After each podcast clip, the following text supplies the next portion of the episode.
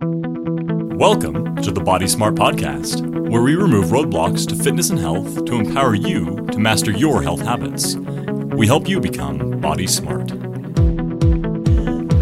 Okay, so today we wanted to talk about the 20. So we talk a lot about 80 20 fitness, that you should 80% of the time be doing um, just long, slow, steady, keeping yourself healthy, going through the motions, running, um, and, and fitness in general. I honestly think that, uh, that the 80 20 principle is good for strength training too.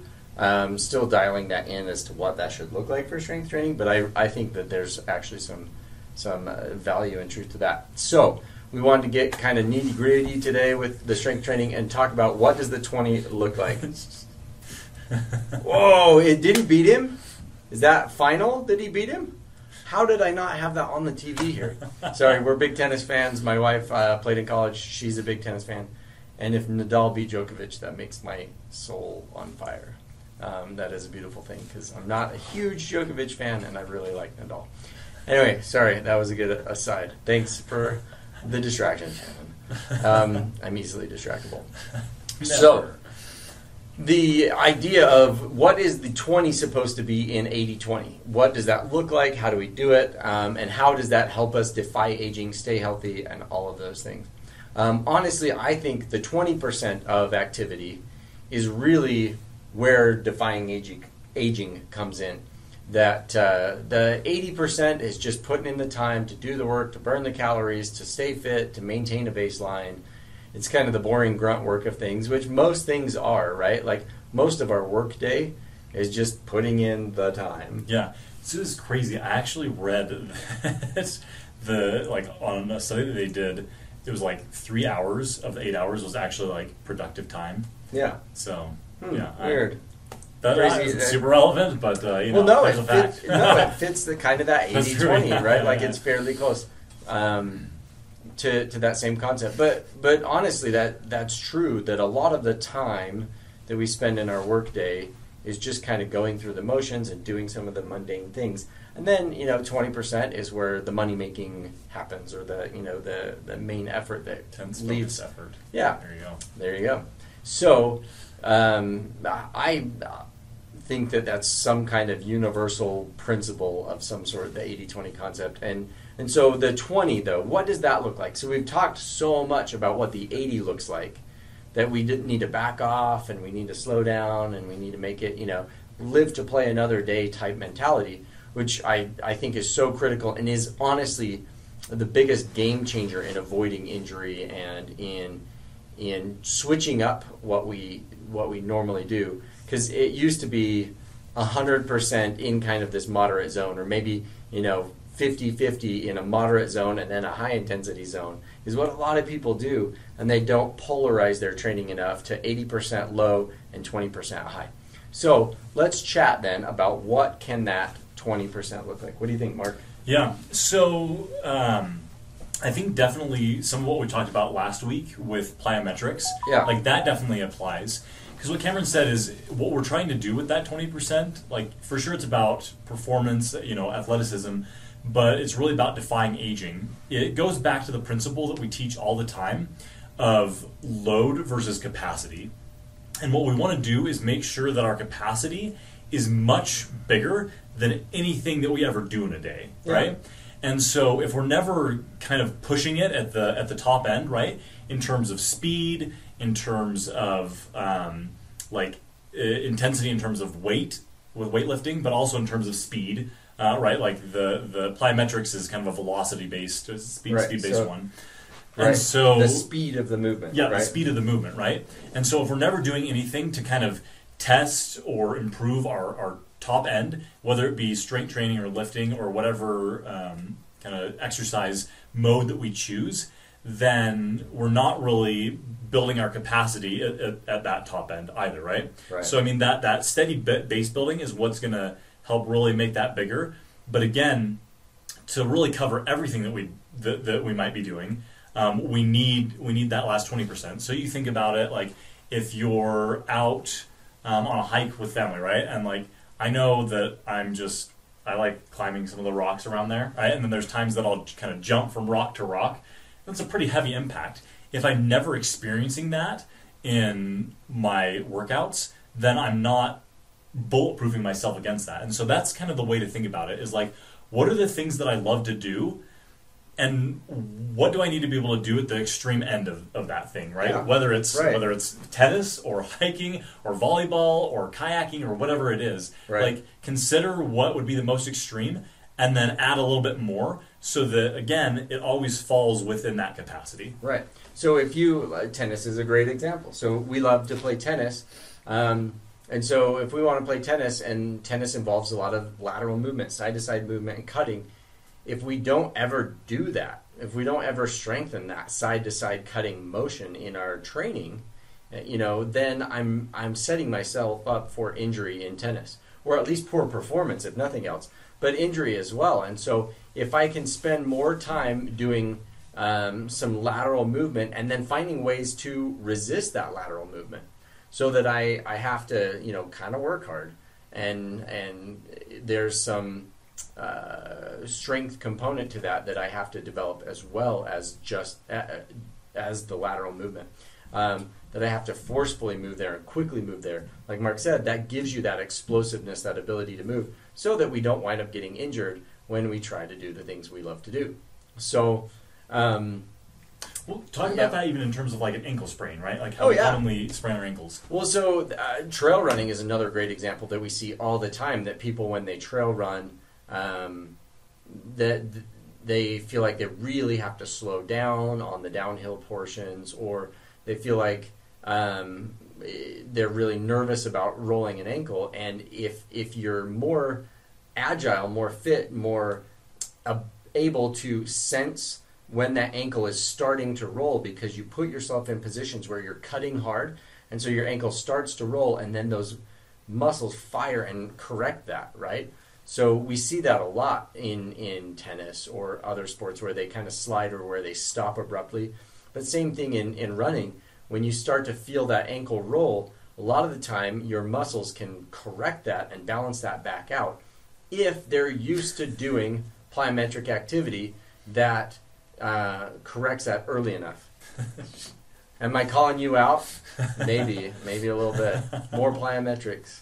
Um, so yeah, we we talk about that a lot with our with our running. So we run trail together, and Shannon doesn't like the steep downhills anymore. She's had a few ankle sprains and things like that, and so um, yeah, I, I mean it would it would help to have us both do more plyometric stuff so that we're more capable of doing that aggressive downhill.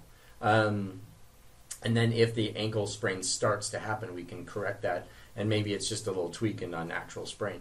Um, that that really can help, and so doing some of that plyometric work uh, really is important for avoiding injury. But I would argue too, like Mark said, that's the best thing we can do to defy aging. Because again, like we talked about, the what causes aging is this decline in mitochondria in you know the muscle fibers make changes the the blood flow to the muscles change over time you know they, they say we lose about 7% per year after For muscle, so after age 50, it's 1% per year, which doesn't Oh, seem like a ton. But think thought- about that, like 10% of your muscle mass. Right. It might be different in, in mitochondria, right? yeah yeah yeah maybe that's mitochondria But like, but I mean, you think about that, like, it's not a big deal. It doesn't seem like a big deal, but when you're 70, like you've lost 20% of your muscle mass. That's a ton. When you're 80, 30%. right And like a lot of that is largely avoidable if you continue to strength train across a lifetime. Right. And, and same thing for running. Like you see the the like people who don't keep up their aerobic exercise,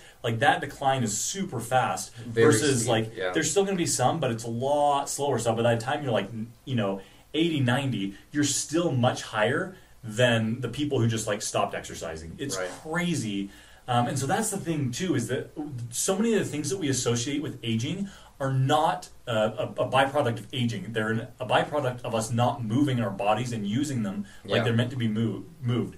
So many of the things that we associate with old age, uh, like if we would just keep exercising, right, keep a strength training routine, um, keep uh, an aerobic routine, we'd be a lot healthier. And yeah, maybe we can't handle the same exact amount that we did when we were younger, or maybe it takes us longer to recover. That's okay. It's totally okay. Right. But we can avoid a lot of the things that we look at some of the people in our lives and like, oh man, like I don't want to be that age because they can't do anything. You like there's also plenty of people if you look for them that are in their 90s that are still skiing, that are still running Right. marathons, that are still living life Right. because they have applied these foundational principles. They're fundamental principles that don't change. They they are stronger and better than the latest fad diet, fad exercise plan. Like, Right. they work because it, it, it's how the body is designed and built. like, Right. Well, and so that that's the thing. really If- passionate about that. right. But if, if you keep moving, if, if you keep doing those things, it allows you to not get those big setbacks. It allows you to to keep living life on your terms. The you know aging it, it, it happens. We all get older, but we really can offset so much of those negative changes. And so people will say things like, "Oh, you know, Sally over here, it's too bad. She's just had a really rough go with her health. She's had this and that and the other pop up." And it's like, "Well, yeah, but how much of that could have been prevented had she started early enough on in in maintaining those things so that her feet didn't become such a horrible problem now. So now she is maybe at a part where exercise is really hard and and movement is difficult and her, you know, this that and the other needs surgery. But had had we intervened much earlier, and so that's what this becoming body smart program is all about: is intervening at a time where you still can make a difference and you can offset the negative effects of aging. Um, and so, if we can get in there now, that's the key. And so, the strength training is such a huge, huge component of that. If we can strength train to mitigate those strength losses, that's going to be big long term. If we can do some of this high intensity work, like Mark said, once we stop running, our ability to run drops off. Even if we keep running, but we stop running fast, our ability to run fast drops off very, very rapidly. And so, and and more rapidly the older we get. So it's important to keep running fast, but it just doesn't have to be all the time. In fact, you're better off running a little bit slower more often and running a lot faster when you can and you'll have more gas in the tank and you'll preserve that ability to run fast. And that's the big key is is you want to preserve that ability to still have that gear. Um, I, I drove an old car uh, in high school. It, it was an '89 Volkswagen Golf, so it wasn't that old for. It was you know 10 years old for when I was in high school. Um, but there was one day where I uh, was driving to work and I lost all gears, but first and third. Like I couldn't I couldn't do anything else, but first and third. Um, a shift linkage had broken, and so no, I think it was just third gear. I was in third gear and that shift linkage broke, and all I had left was third gear. I was putting it into other gears and nothing was happening. So I had third gear, and um, you know I was able to go to an auto parts store, pop the hood, find the part, replace it. It cost like six bucks, but it was this major, major problem. And and I think this is it, it. Just reminds me of that feeling of getting stuck in one gear. We tend to do that in life. Um, where we get stuck in one gear. Like this becomes our routine and that becomes comfortable. And but the problem is when you're stuck in third gear, you can't go freeway speeds. And I was on the freeway when I went to shift. so it was manual transmission, right? so I'm trying to go on the freeway in third gear, like RPM's going crazy. I'm like, what am I gonna do? And so I pull off, and there's luckily a Volkswagen dealership right there. Just happened to be that. Um, but I stopped at the first stoplight at the end of the offer. I, I had to stop at the stoplight. So getting started in third gear is pretty rough too. So not only do you lose kind of top end speed, but you also lose that ability to really get started quite as well. But I can go that moderate once I get up to speed. I can go that moderate speed just fine for for a while, right?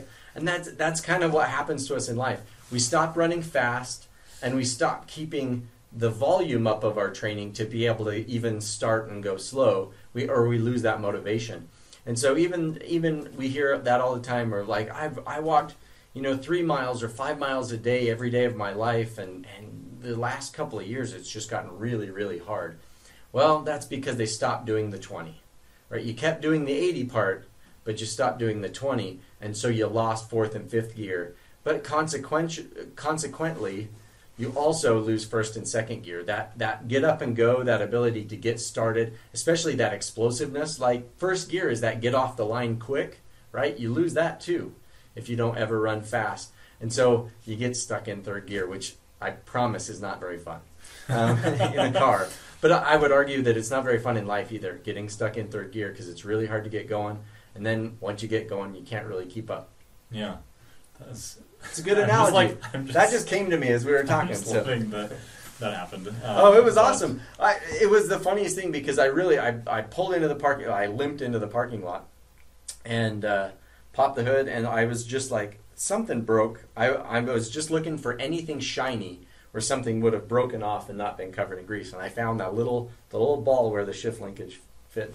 And No. it was a five minute fix and I walked in with the part and showed it to the counter and they said, "Oh yeah, we got one of those." And it's like six dollars. Here you go.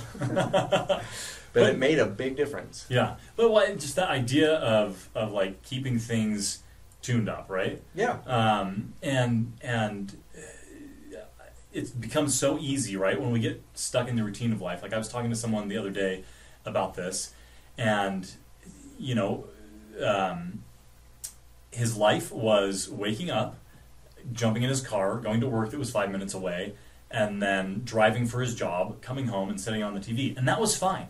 Like it worked for him. But then, like because he wasn't doing any type of, of, of tune-up, right? He wasn't regularly exercising. When he got injured, it just totally threw. Like he couldn't do anything. He was pretty Right. much just stuck on his couch. Um, had to had to have a walker. Stuck in third gear. Stuck in third gear, right?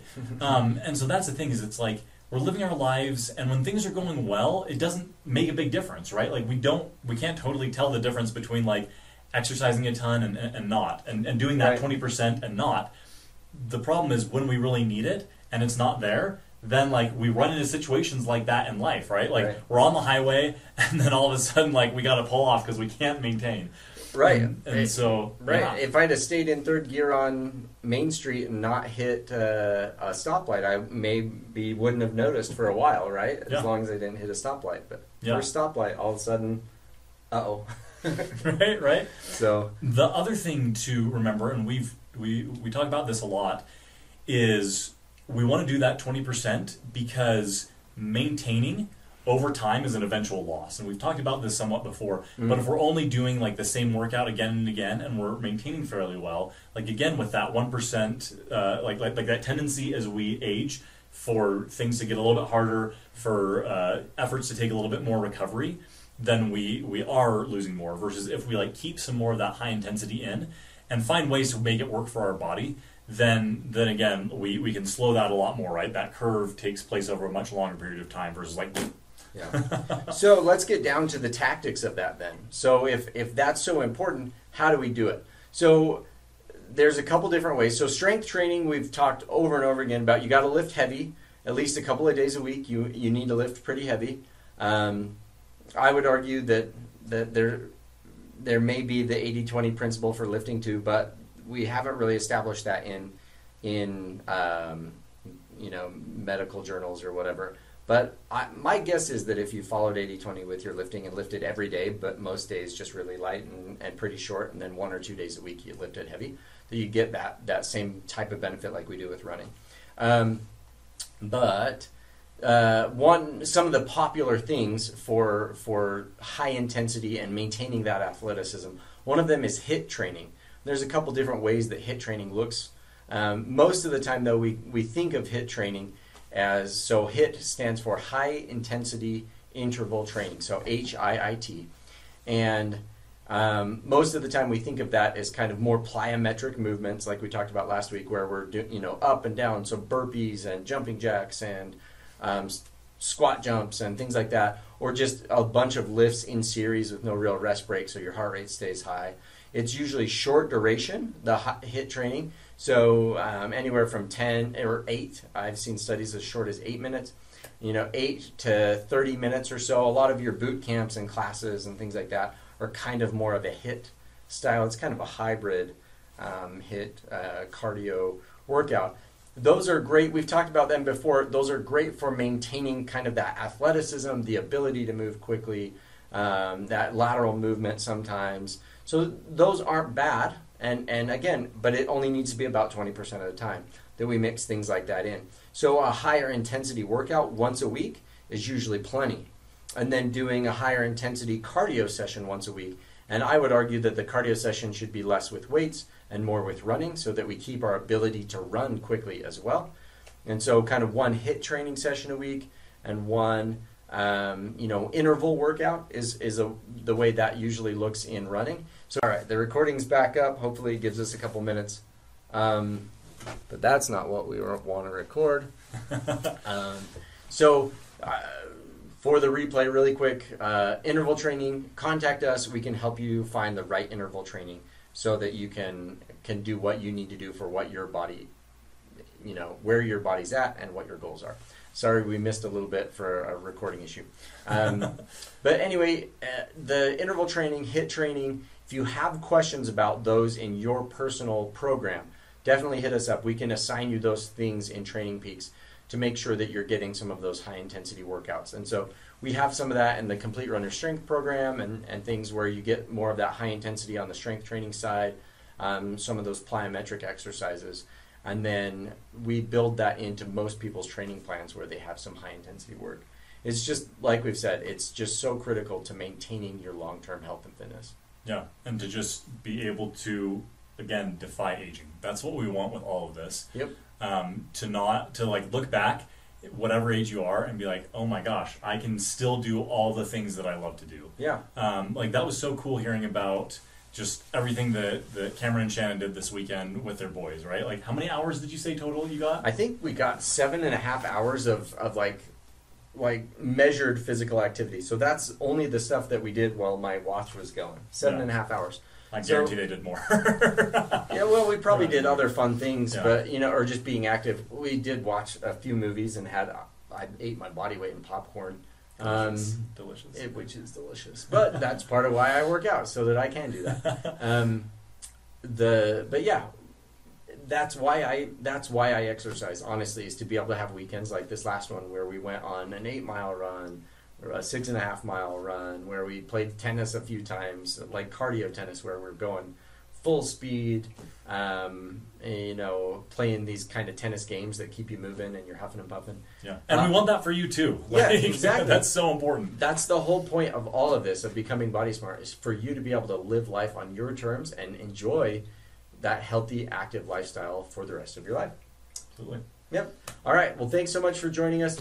On Thursday, we have our avoid or overcome and avoid injury call, um, and so we're going to be talking about some good stuff about what you can do to avoid the setbacks and the pain and problems of injuries. And we know that everybody has some kind of niggles, some kind of things. So what to do, the mindset to have, and and how you can tackle that early so that it doesn't get in the way and keep you from doing all the things you love to do. Yeah. Oh, So- and different. It's different time this this oh, week. that's right. It's going to be at 10 a.m. because I've got a thing. I've got to go host a, a tour of, of this thing. So um, should be really cool. If you've heard of the Tabernacle tours, it's going to be in Kaysville. I'll be there from 11 to 2:30 or 11:30 to 2, something like that. Um, so stop on by during then.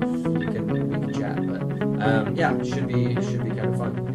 But so yeah, we will do that call a little bit earlier on Thursday. Um, so heads up with that. Thanks so much for joining us, and we will catch you on the next call. Thanks for listening to the Body Smart podcast. Join us in the Body Smart community on Facebook to share your successes or ask a question for our next episode. Now get out there and take the next step toward living your active lifestyle.